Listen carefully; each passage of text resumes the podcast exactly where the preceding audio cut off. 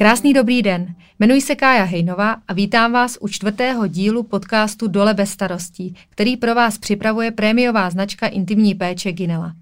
Nejprve bych vám ráda představila mého dnešního hosta, pana doktora Jiřího Dvořáka. Jeho hlas můžete znát už z prvního dílu našeho podcastu o vaginálních infekcích. Pane doktore, vítejte.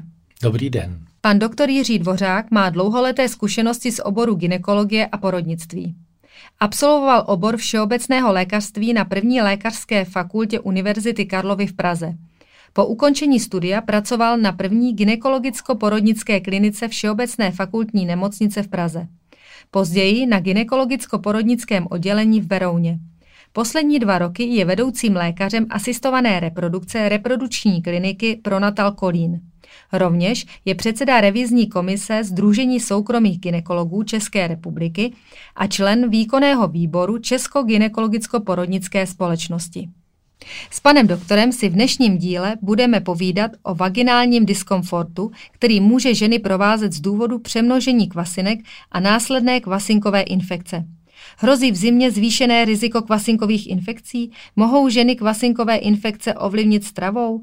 Jak dlouho se kvasinková infekce léčí? A může neléčená kvasinková infekce ovlivnit plodnost? To a mnohem více se dozvíte v následujících minutách. Začneme s obecnou charakteristikou kvasinkových infekcí neboli mykózou, což je mezi ženami častěji používaný termín. Pane doktore, co jsou kvasinky? Vyskytují se běžně v našem těle a jsou vždy pro náš organismus nebezpečné? V našem organismu žije více jak 500 druhů mikroorganismů. Pokud jsou v rovnováze, je všechno v pořádku. Mnohdy hostiteli prospívají, někdy však mohou i škodit. Kvasinky jako takové jsou jednobuněčné houby rodu Candida, které se v našem organismu běžně vyskytují jednak na sliznicích v ústech, v trávicím traktu, v pohlavních orgánech i na kůži. Jejich význam je pro správnou činnost střev a regeneraci organismu. Při narušení těchto fyziologických podmínek ale může dojít k přemnožení kvasinek a rozvine se kvasinková infekce. Tato infekce nebývá nebezpečná, nespůsobuje sterilitu, ale způsobuje výrazný diskomfort. S kvasinkovou infekcí se za svůj život setkala řada z nás. Co si však máme pod kvasinkovou infekcí představit? Co se s tělem vlastně děje? Tak existuje více jak 20 druhů kandid, které mohou u lidí způsobit infekci. Nejčastějším patogenem je klasická candida albicans. Uvádí se, že s kvasikovou infekcí se setká během života až 75% žen. Candida žije v rovnováze s ostatními mikroorganismy a ty regulují jejich množství. Při narušení těchto podmínek má kvasinka lepší podmínky pro rozmnožení a tělo se tak stává náchylnější na vznik infekce. Kdy může dojít ke kvasinkové infekci a proč? Tak nejčastější příčiny kvasinkové infekce jsou v případě oslabené imunity, při užívání antibiotik, například při menstruaci, při stresu, v těhotenství a při nevhodném, eh, nevhodném stravovacím návyku. Pokud už nějaký diskomfort na sobě pocitují, jsou nějaké charakteristické příznaky, díky kterým bezpečně odliším mykózu od jiné vaginální infekce? Tak příznaky kvasinkové infekce bývají dost intenzivní a ženy pocitují především sjedění pochvy, pálení, otok a zadnutí v nižší části genitálu. Typický je hrudkovitý výtok, který svou konzistenci připomíná tvaroh, často doprovázený bolestmi v podbřišku a typický je bolestivý pohlavní styk.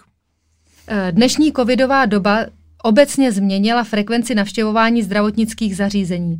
Je vždy nutné, aby pacientka i hned navštívila ginekologickou ambulanci, pokud cítí, že není něco v pořádku, nebo existuje i vhodná samoléčba?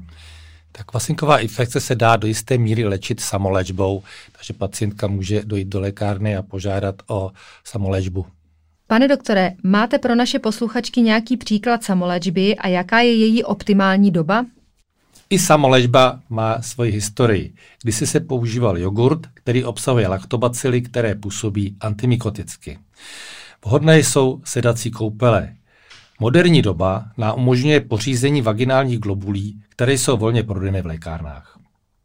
V případě, že posluchačka podstoupí samoléčbu a i přesto musí navštívit vaši ordinaci, hraje roli při rozhodování v další léčbě informace, že se již sama léčila?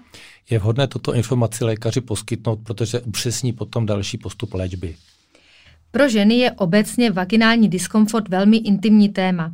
Poradíte, pane doktore, našim posluchačkám, jak bez ostychu vysvětlit v lékárně, co je trápí a co požadují?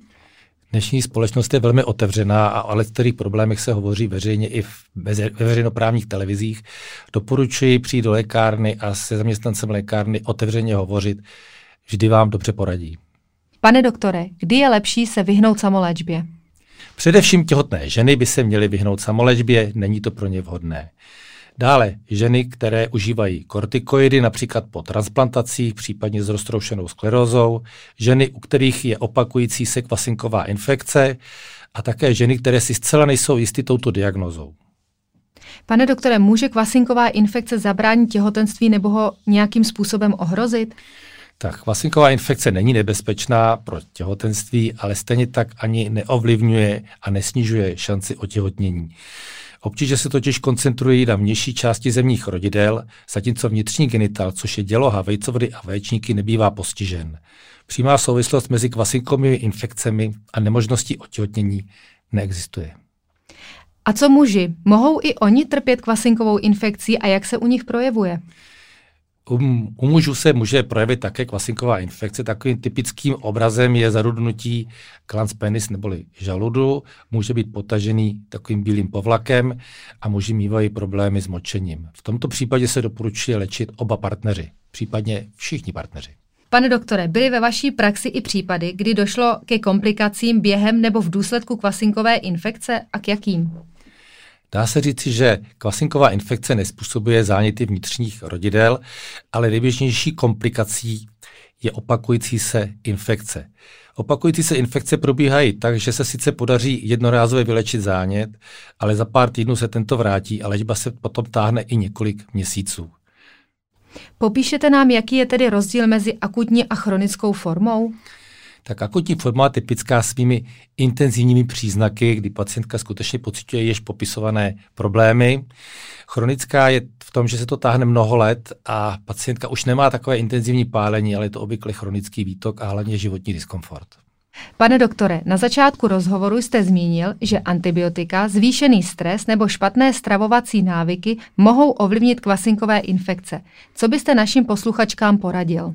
V případě užívání antibiotik doporučuji posluchačkám preventivní nasazení probiotických vaginálních globulí.